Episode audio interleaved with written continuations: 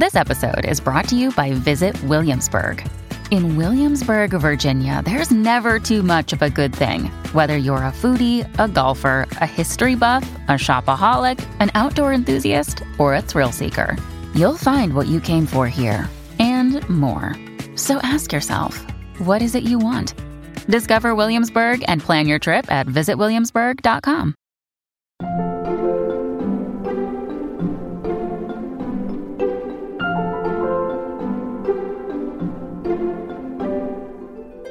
how much of any of this can you take as truth? How much of documentary inherently reduces people to spectacle? There's several moments in our film where our own subjects kind of speak back to us about the way we're framing things, you know?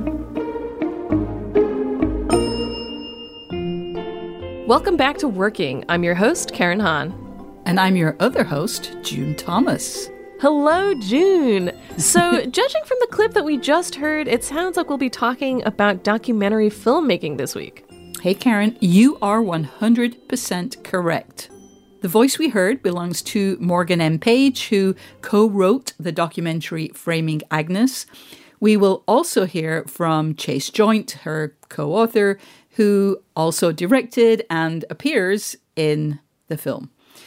So, Framing Agnes it's a really genuinely fascinating and beautiful film, which, as we'll discuss in the interview, is hard to describe, but it's not at all difficult to watch and to enjoy. Mm-hmm. It's a film about trans history. Uh, its starting point is a series of interviews that happened at the UCLA Gender Clinic in the 1950s. But it asks a lot of really interesting questions about whether it's even possible to tell society as a whole the story of a subsection of the population, who are themselves, of course, very diverse, with honesty, accuracy, integrity. Um, one of the many ways in which it's a little different is that some of the participants in the 1950s study are embodied by contemporary trans performers who also talk about their own lives and their own experiences. I hope everyone will check out Framing Agnes because it is just truly fascinating. Anyone interested in documentary will, I think, find this film really interesting. Yeah, that sounds so, so interesting. And I can't wait to hear your conversation with the two of them. But before we get to that, what can we look forward to in the Slate Plus segment this week? So, this film is the product of many collaborations but Morgan and Chase live not only in different countries but on different continents. Oh wow! So I was really curious about how their collaboration worked, and uh, they they they told me some really interesting stuff about how they work together and how they work with other people too. That's so funny, and also feels like a, a, such a high hurdle to have to clear. and I'm very very excited to hear that. Slate Plus members will hear that at the end of the episode, but if you're not a Slate Plus member but do want to hear that segment, why not join Slate Plus? As a member, you'll get no ads on any of our podcasts, unlimited reading on the Slate site, and member exclusive episodes and segments from our show and other shows like The Waves, Culture Gabfest, and Amicus. Sign up for Slate Plus now at slate.com slash working plus to access all of Slate's content and support our work. All right, let's hear June's conversation with Chase Joynt and Morgan Page.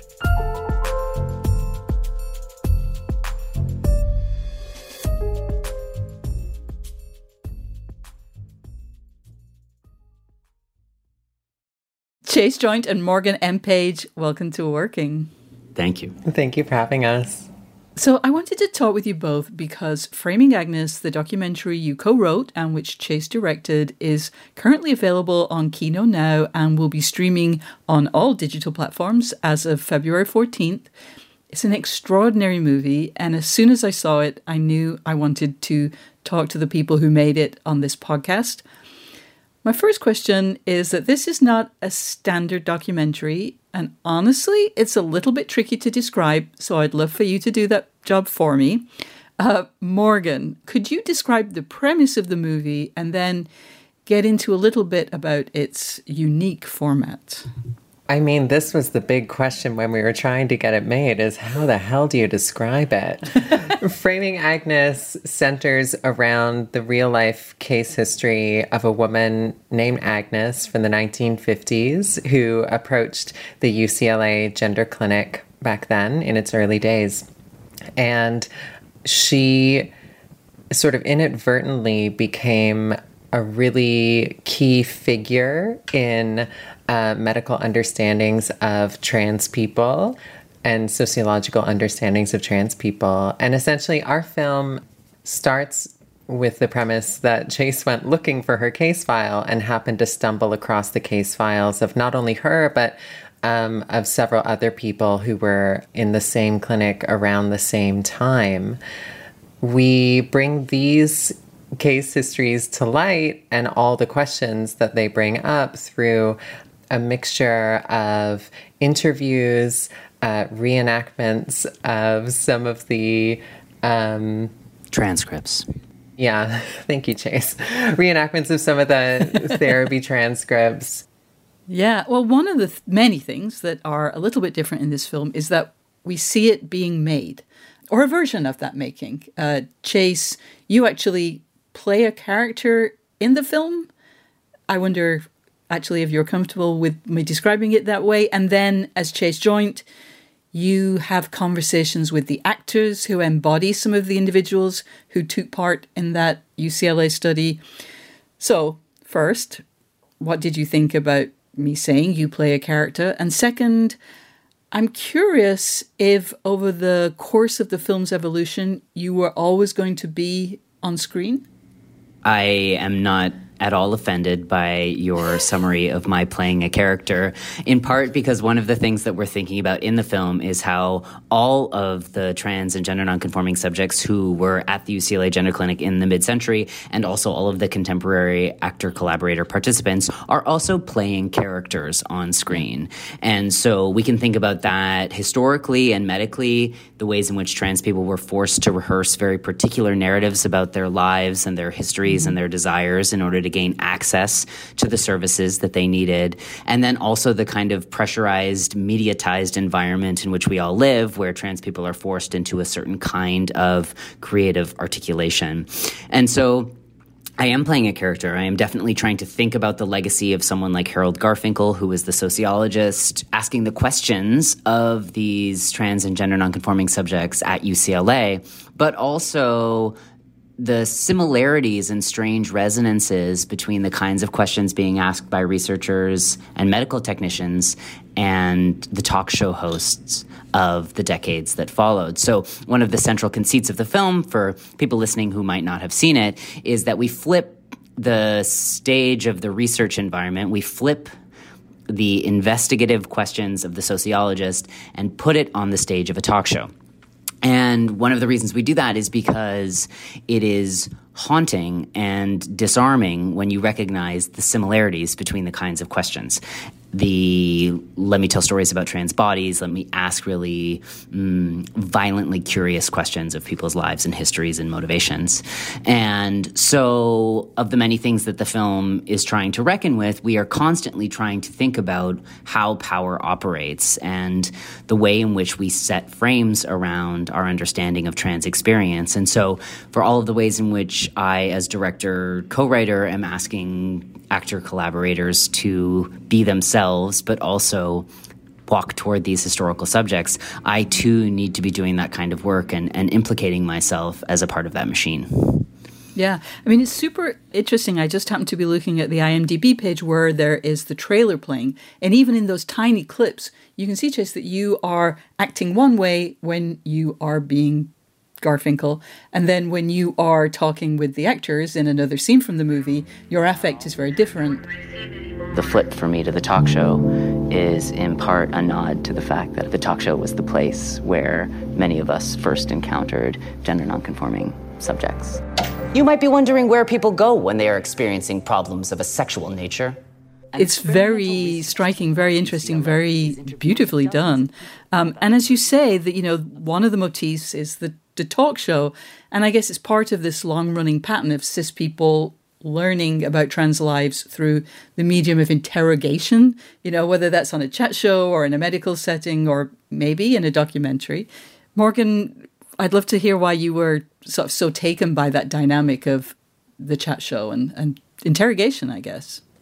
Well, like many trans people of a certain age, I grew up on TV talk shows, and it's a place where trans people are held up, as we've frequently been, as sort of freak shows, um, as mm. something to gawk at, right? So I think there's something very. Mm emotionally interesting there and resonant with our experiences everywhere else in life. You know, it's the most compressed version of the way we are treated, whether we're talking to doctors, as in many of the subjects of our film, uh, or employers, anywhere in our lives. We're constantly, trans people are constantly asked to give an account of ourselves to satisfy cis curiosity. And I think the talk show is uh, the perfect encapsulation of that. Yeah. I, I, just want to get back to something that, um, that we were talking a little bit about before, which is kind of being in the movie. Um, Chase, could you just kind of talk about how you decided you were going to be on screen? Yeah, absolutely. And I don't mean to be trite or cute when I say that there really was no other way. I, I, think that based on the kind of formal constraints that we put into place about asking for this kind of collaborator doubling and by virtue of the fact that I am the person asking the questions of our subjects, I necessarily needed to come to the table also as who I am off screen. And so, for all the ways in which we try to remind that there is no off screen in the film, we do need to take account for the fact that at the end of the day, we are making a documentary that some people have far more control over than others. And for all the ways in which we want to show you our team and all the ways in which we want to reveal and continue to break those boundaries and those barriers, ultimately, power does reconsolidate in ways that can be very harmful if not treated mm. carefully. And so there are circuits of accountability that happen on screen and then circuits of accountability that happen off screen. And I know that, you know, part of our chat today is about process. And I think Morgan and yeah. I could spend a lot of time talking about, you know, the behind the scenes of the edits and the constant chats and the feedback loops and the screenings in process and, you know, the emergence of Jules Gill Peterson on screen as our extraordinary historian interlocutor is actually a product of this ongoing feedback loop where we are reckoning with the question why are we making this film? Who are we making it for? Why does it matter? Etc i would just add another thing to think about in terms of chase appearing in the film and this approach where you know i also appear in the film. Most of our crew appears in the film. We constantly move right. the camera back to break our idea of mm-hmm. the frame right? And i think on one hand that's about gesturing towards the fact that the framing of these trans historical narratives is not neutral. It's been done very specifically by hands that are not ours or the subjects, mm. but also to say something broader about documentary itself, like putting aside trans people for a moment.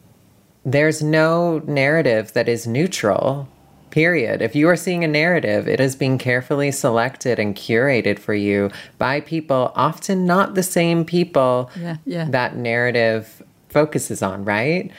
And I think that's one of the more interesting and thornier questions that our project tries to bring up is like, how much of any of this can you take as truth? How much of documentary inherently reduces people uh, to spectacle mm-hmm. or to the ideas of the documentary maker rather than how they might present themselves. And I think there's several moments in our film where our own subjects kind of speak back to us about yeah. the way we're framing things, you know? Yeah, that's there's there are some really striking moments like that. I'm thinking of Barbara, right, Jen Richards' character, who can just you know say to Garfinkel, "Where are you? You know, where are you getting this from? You're wrong about this." There's no reason to be lonely. People choose to be. We are here. Have I said something wrong? I think you're wrong about a lot of things. And that's you know you just kind of realize I, I don't see that usually. That's not a dynamic, or typically that's left in a narrative, uh, even if that happened between the the speaker and the the documentarian. Um, this may seem very shallow, but one of the things that, that I was thinking about when you when you both were speaking was how, as you say, we see the making of the film, where we see, you know, you, you bring the camera back and we see a lot of the actors being primped which may be a weird way of putting it, but you know, they're getting their makeup touched up, they're getting their hair fixed. And as I say, in some ways that it feels shallow for me to say it, but like the people who are speaking look great. And that is not always something that is, you know, not a gift that's given to talking heads on documentaries. They often, you know, no effort was made to make them look good. Is that something you were actually conscious of, or is that, again, my projection? Oh, I love the question. And it's not shallow at all. It's strategic. One of the things we're trying to think about is artifice, is performativity, mm-hmm. is glamour.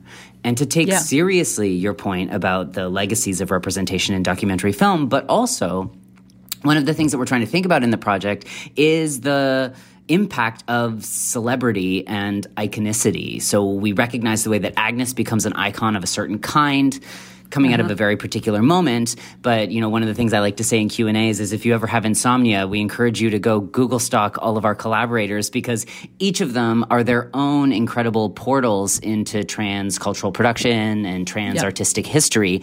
And yep. in a moment that is so precarious for trans people, it was critical to us as makers to be asking those to join us who were already thinking about their relationship to the public sphere. So all of our collaborators understand themselves to be public mediatized people who are hyper aware of the way in which they are represented. And so that is baked in necessarily into the fabric of the film as a whole. We'll be back with more of June's conversation with Chase Joynt and Morgan Page after this.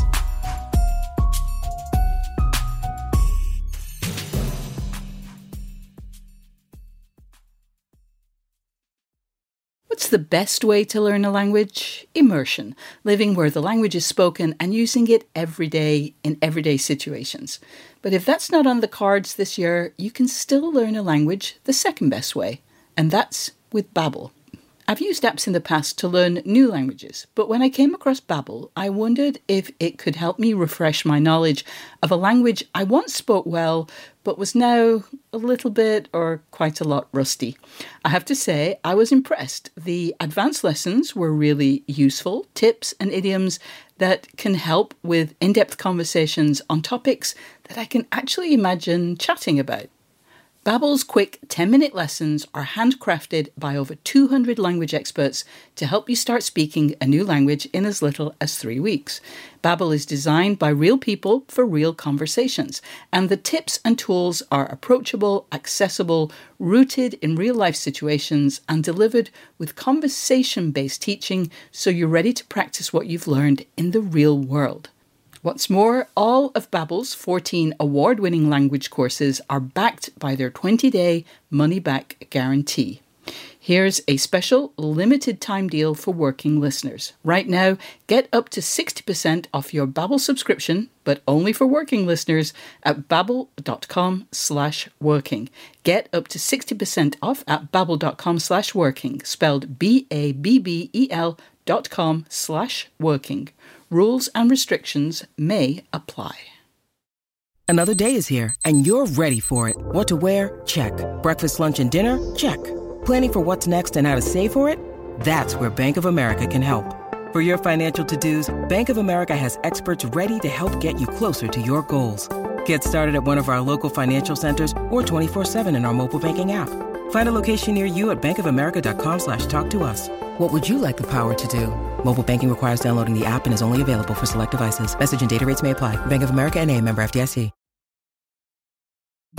Listeners, we want to hear from you. Whether it's to ask us for advice on a creative problem, tell us a guest you'd like to hear on the show, or to share your own creative triumphs, drop us a line at working at slate.com or give us a ring at 304 933 WORK. And if you're enjoying this episode, don't forget to subscribe to Working wherever you get your podcasts. Now let's return to June's conversation with Chase Joynt and Morgan Page. Can you talk about how, again, I, am not sure if I'm using the right terms because I'm thinking of casting and actors. And I, you know, I, that seems odd to say in a documentary, but, you know, it, they are embodying. Um, can you talk about how kind of the process of, I don't know, signing up those people and, and the negotiations that you went through, if, uh, if any? I mean, I think one of the key things in terms of finding our collaborators was that we specifically drew on people who are already within our networks, um, who we have long-standing relationships with in one way or another. Like Stephen and I are very good friends going back a decade. You know, I've known Zachary for a very long time, and part of that is because there needs to be a level of trust in the type of mm-hmm. questions we want to ask. And then the other part is that we had a lot of conversations ongoing about how people's stories fit together or what themes re- would resonate with our collaborators in terms of what we would want to get out of them, right? June, you know, I'm, I'm, laughing, even though I understand that no one will see me laughing, as you're sort of stumbling or, or questioning right. your use of certain words like casting. Yeah. But again, similar to performance, similar to acting, casting has such a pressurized um, significance as it relates to the presence of trans people on screen. And so we are mm-hmm. thinking about casting, actually. Mm-hmm. we are thinking mm-hmm. about who arrives in what position on screen and why. And of course, we're mm-hmm. not asking the question in a way a traditional narrative film might, but mm-hmm. similarly, I think people are often positioned in documentaries by makers for very particular reasons that are out of their control. And often people will encounter themselves in projects after they've been recorded and feel terrible about the way in which they were represented. It is not the only playground of narrative film where these kinds of dynamics take place. And so it's another layer of consideration where to Morgan's point, yes, we're thinking about transness specifically, but we are also thinking about documentary as a genre more broadly. And I do think that casting plays a very important role in documentaries, and it's actually just an underattended part of the conversation. I'm going to speak of the participants as actors just for this segment because as you said, when they're embodying, you know, Barbara and Jimmy and Agnes and so on, they are acting out transcripts. They they are, you know, speaking them like an actor in a very engaging way. But you only had the transcripts. So can you talk about what you were kind of how you knew what you wanted them to bring to the role as you were kind of shaping the movie but also directing them uh, in their performances? That's a pretty easy question to answer because I was not expecting them to bring anything specific. I was hoping that they would come and jam out in real time with us to reckon with the transcripts on stage, in collaboration, in conversation, knowing that there was no wrong way in which to approach the exercise. Mm. And so some of the things that you gain access to in the film are conversations between me and Morgan, between me and Jen, where we're working things out, where we're catching problems, where we're recognizing that in the writing process of the film, where Morgan and I have assembled thematic chunks and clusters and portions of each of these transcripts, we've missed a part. And therefore, we've mm-hmm. created some kind of confusion that we then need to work out together in order to keep going. Those are all real time engagements. And those are only made possible by not having a certain kind of expectation going in. I know that when you're making a movie, the money is so important. Um, I presume there's a just enormous difference between the money you need to make a a short and the money you need to make a movie of this polish and complexity. Um, you know, again, I'm sure this could be an entire podcast, but what was the process of getting money like in this particular moment? We are grateful for the funding and investment of Telefilm Canada as a part of their Talent to Watch program, which was designed to incubate emerging and often minoritized artists and I say that and also will say that this was an impossible film to fund. We endured an extraordinary number of grant rejections precisely because if we want to return to the beginning of our conversation, it is very hard to summarize and it is also very hard to prove without seeing. And mm-hmm I learned a lot as a maker in that process of rejection, thinking about how do we translate our ideas to funding bodies? How do we translate our ideas to juries? How do we explain what we are doing for an often non trans adjudicating public? Mm-hmm. And you know, I can share a very brief anecdote, which is to say, at one point along the way, we received a grant rejection, and there was a narrative attached to the rejection that essentially accused me of being transphobic in my desires to think about the legacy of the talk show and to put trans people on stage confusing feedback to be sure, but it made me so angry that I called one of our producers and I said, uh, We don't need any more money. Like, let's make the film with what we have because I'm tired of contorting what we're doing in service of those who have no frame of reference or, or understanding. And of course, we needed more money, but it was a really important turning point for me because I was wasting a lot of time and energy trying to contort toward the fantasy of more money or mm-hmm. toward the fantasy of more funding. And we are a micro, micro budget film and would have benefited greatly from some more support, but it was important mm-hmm. to us to be paying people well and to be ethically oriented to what we had. Anything to add, Morgan? No, just that I love that you feel like the film is very polished. Um, because oh it is so polished. it's shiny. Yeah, I, if you had any idea of the comparison between our budget and the budget of most movies, it is like we are a drop in the bucket. Um, people spend yeah. on hair what we spent on our entire film.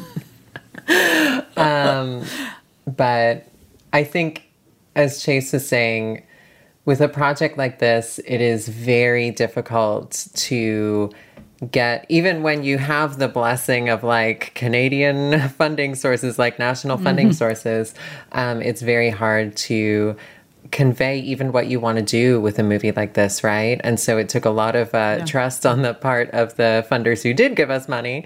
Um, and I think thankfully we've returned on their investment. So go us. Yeah. Yeah. Chase Joynt, Morgan M. Page, thank you so much for joining us on Working. We really appreciate it, and I hope everyone can find a way to see Framing Agnes because it is, as I've said, a remarkable film. Thank you. Thanks for having us. Thanks so much. Up next, June and I will talk more about Framing Agnes and we'll offer some words of wisdom about interviewing. Stick around.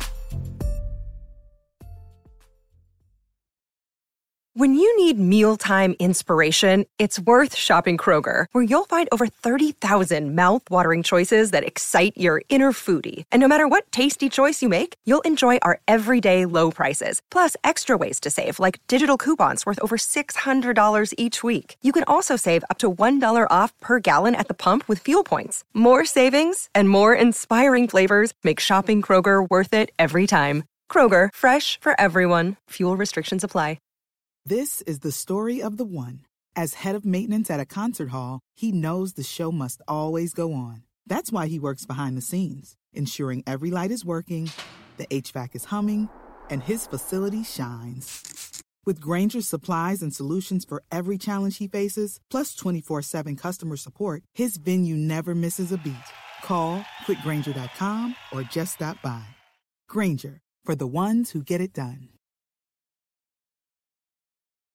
So, June, I want to start with a question that I love to ask about interviews like this, which is how did you first come across Framing Agnes? It's a little bit of a saga. Um, as is often the case with indie movies, I heard little bits and pieces about it as it screened at various festivals.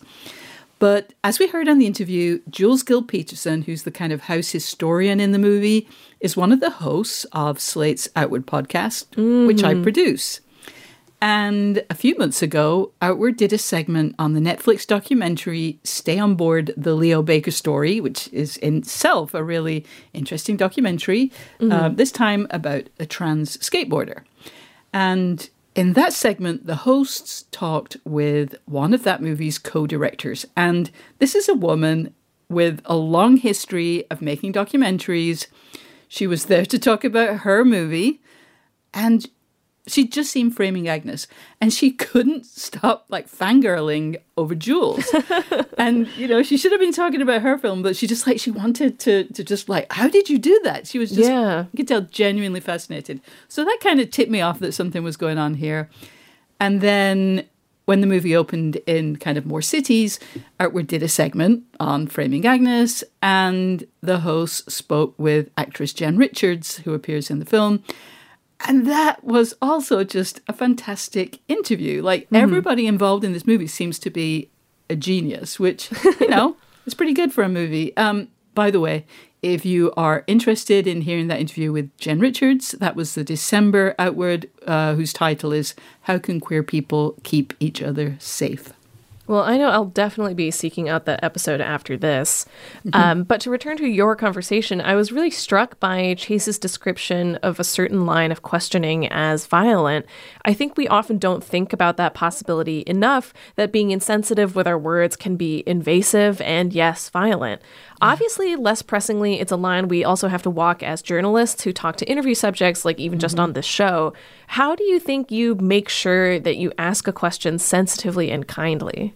Yeah, man, it really is one of the key dilemmas of mm. journalism and, you know, by extension, documentary filmmaking and narrative podcast making. And ultimately, I think you have to ask yourself, what is the purpose of this question or this line of mm. inquiry? What do I want the audience to learn from this question? Is it something that will be useful to them, that will make their lives better, expand their understanding of something? Mm-hmm. Or is it just sensational or trivial? You know, Chase's phrase really landed for me too, as did mm-hmm. something Morgan said that trans people are constantly called upon to give an account of themselves to satisfy cis curiosity. Like, mm-hmm. wow, yeah, that's that's very powerful, and I know exactly what she means. And mm-hmm. you know, I I have to also admit that one thing that makes this complicated is that interviews that involve probing questions, by which, of course, I mean conversations that involve what could seem as aggression or maybe hostility, you know, where you're like holding this person to account and you're, you know, they're the ones that get remembered. You know, when I was one of the hosts of the original version of The Waves, which was Slate's podcast about, well, still is, but it, the original version was worked a little differently than the current version. Um, so it's Slate's podcast about feminism and gender. And I was on that show for five or more years.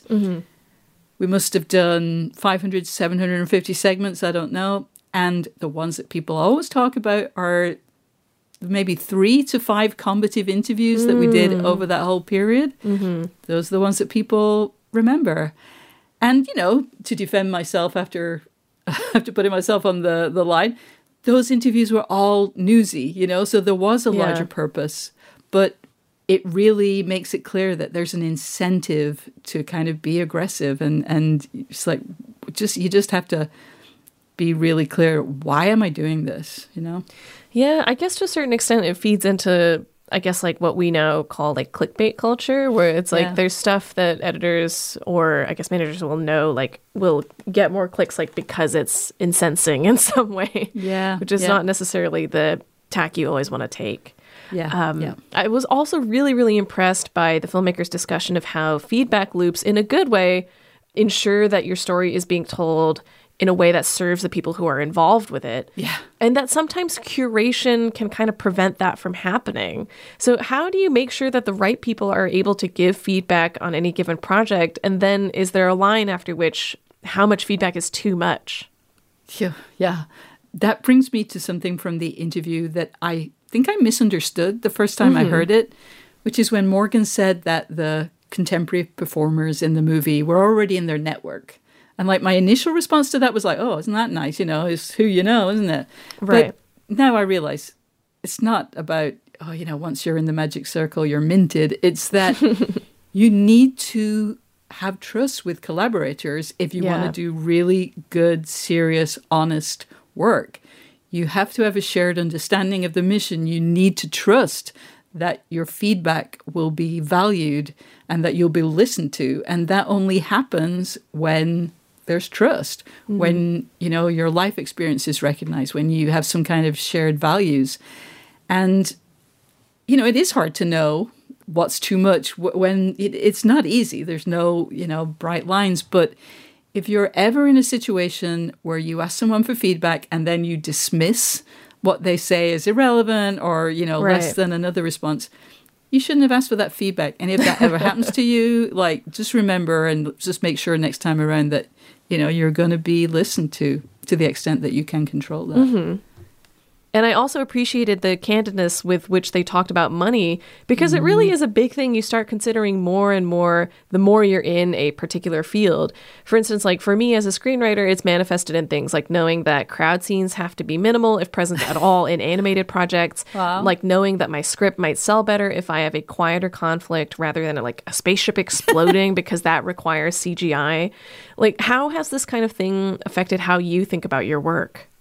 You know, I've always had a sense that if you want to be given a chance to do something you are really motivated to do, it's mm-hmm. a lot easier to get a green light for a cheap project right. than an expensive one. And once you've gotten that green light, the cheaper it is, the more likely it is to be profitable and therefore to stay in production.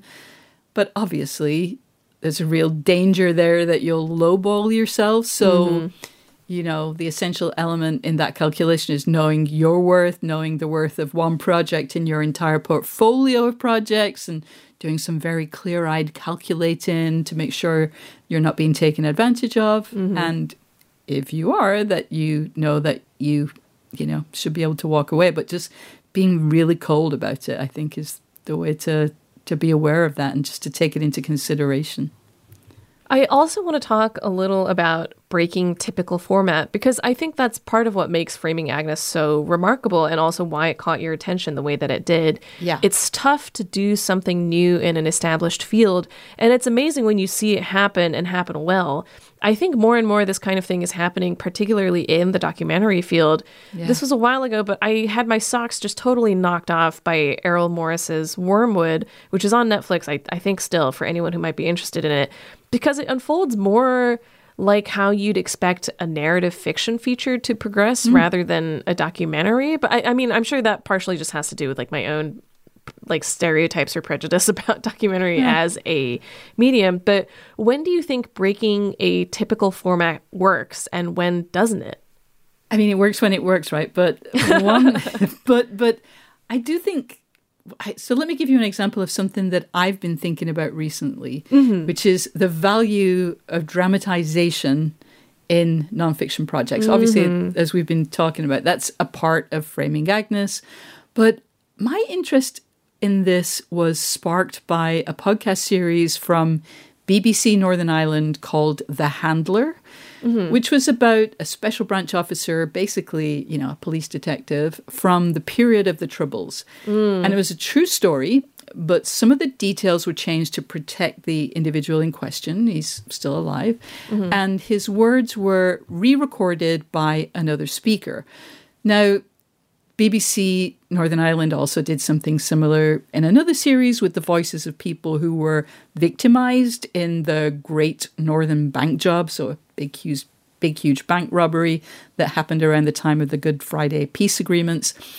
And that revoicing technique is something that I've kind of associated with Northern Ireland because back in the day, Thatcher outlawed using the actual voices of IRA members on the air. Oh, wow. So broadcasters got around it by having staffers or actors or whoever say the words instead. Mm-hmm. Um, you also heard this. It's an Australian podcast that I listened to called The Teacher's Trial. They were covering the court case that stemmed from the podcast The Teacher's Pet. Um, and I guess there are rules against playing audio from trials. Mm-hmm but they had the transcript, so they had someone read it. Now, in those cases that I just mentioned, the rules were being bent a little bit in order to cover the news. But I think we should be more open to doing that to explore history, either as in the case of the two Northern Irish things that I mentioned, where you need to protect someone who's not going to tell you this, their story if they're going to be, you know, in more danger than they've been in because of the situation that they're talking about. But there are so many stories of marginalized people that weren't recorded at the time, you know, to focus on the community that I'm most familiar with. We don't have audio and certainly not video from meetings or protests or mm-hmm. basically any part of queer history before the late 70s or even and even then it was very very little and it's not just audio there's basically one photo from the stonewall riots Yeah. and so you know and obviously as time goes by we have less access to the people who were involved in these big historical moments. So can we recreate them and still consider that authentic documentary? I'm not talking about a fictionalized version or taking characters but does that still get to be a documentary? So, having experienced some very good versions of this and some, you know, some not so good ones too, uh, I'm just very curious about how much we can expand the range of what we consider like acceptable, trustworthy sources of nonfiction information. Yeah, and it, it this is maybe a bit of a, a broader follow up to that, but it does feel like we're on a sort of exciting precipice as far as documentary filmmaking is concerned, where the push has been like, why do we keep siloing this off to the side as opposed to just regarding it all as like part of the canon of film? Like, there's no Yeah. real reason to keep it separate like that. The same with like even animation to a certain extent, where it's Yeah. like there's no reason to separate these things because it's all the same medium. It's just like the division between nonfiction and fiction. Like they're still all books, for instance. Right, but right, there's right. we're only like lessening our own ability to appreciate these artworks by doing that. Yeah, and I think you're absolutely right that you know something you said earlier that this is where like the innovation is. You know, it's now something of a cliche to say that oh, you know, movies are just big, you know, IP blockbusters these days. Obviously, that's not actually true, but it's more true than it was some decades ago, Yeah. and it feels like all of that like indie underground, low budget. Uh, you just like I just want to make something cool. Stuff has moved to documentary uh, except of course for all that terrible uh, true crime crap that's also uh, at least but hey at least people are getting paid so there's that Fair enough. Well, we hope you've enjoyed the show, and if you have, remember to subscribe wherever you get your podcasts, and then you'll never miss an episode. And just a reminder that by joining Slate Plus, you'll get ad free podcasts, extra segments on shows like The Waves and Culture Gabfest, and you'll never hit a paywall on the Slate site. To learn more, go to slate.com slash working plus. thanks to Chase Joynt and morgan page and of course to our amazing producer cameron drews we'll be back next week with karen's conversation with actor director playwright and now author tim blake nelson that's going to be amazing until then get back to work